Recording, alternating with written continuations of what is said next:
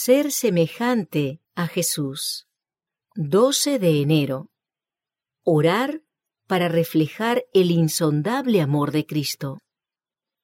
El que no escatimó ni a su propio Hijo, sino que lo entregó por todos nosotros, ¿cómo no nos dará también con él todas las cosas? Romanos capítulo 8, verso 32.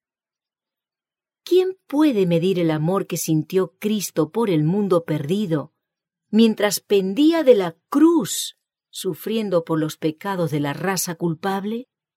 Este amor fue inconmensurable, infinito. Cristo demostró que su amor era más fuerte que la muerte.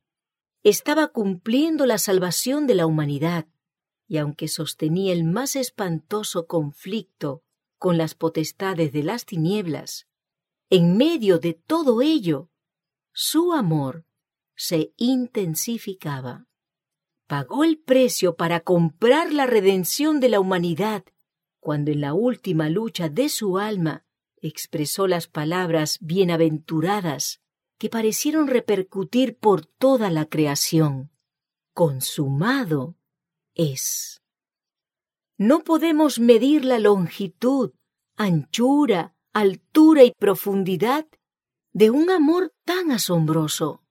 La contemplación de las profundidades inconmensurables del amor del Salvador debieran llenar la mente, conmover y enternecer el alma, refinar y elevar los afectos y transformar completamente todo el carácter. Algunos tienen opiniones limitadas acerca de la expiación. Piensan que Cristo sufrió tan solo una pequeña parte de la penalidad de la ley de Dios. Suponen que aunque el amado Hijo de Dios soportó la ira de Dios, fue porque Él primero advertía, a través de sus dolorosos sufrimientos, el amor y la aceptación del Padre que los portales de la tumba se iluminaron delante de él con radiante esperanza y que tenía evidencias constantes de su gloria futura. Este es un gran error. La más punzante angustia de Cristo provenía de que él comprendía el desagrado de su Padre. La agonía que esto le causaba era tan intensa que el ser humano puede apreciarla tan solo débilmente. Este es un amor que ningún lenguaje humano puede expresar, pues supera todo conocimiento. Grande es el misterio de la piedad. Nuestra alma debe ser vivificada, elevada y arrobada por el tema del amor del Padre y del Hijo hacia el ser humano.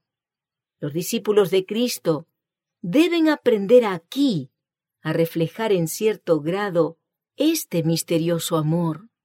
Así se prepararán para unirse con todos los redimidos que atribuirán al que está sentado en el trono y al Cordero la alabanza, la honra, la gloria y el poder por los siglos de los siglos. Apocalipsis capítulo 5, verso 13.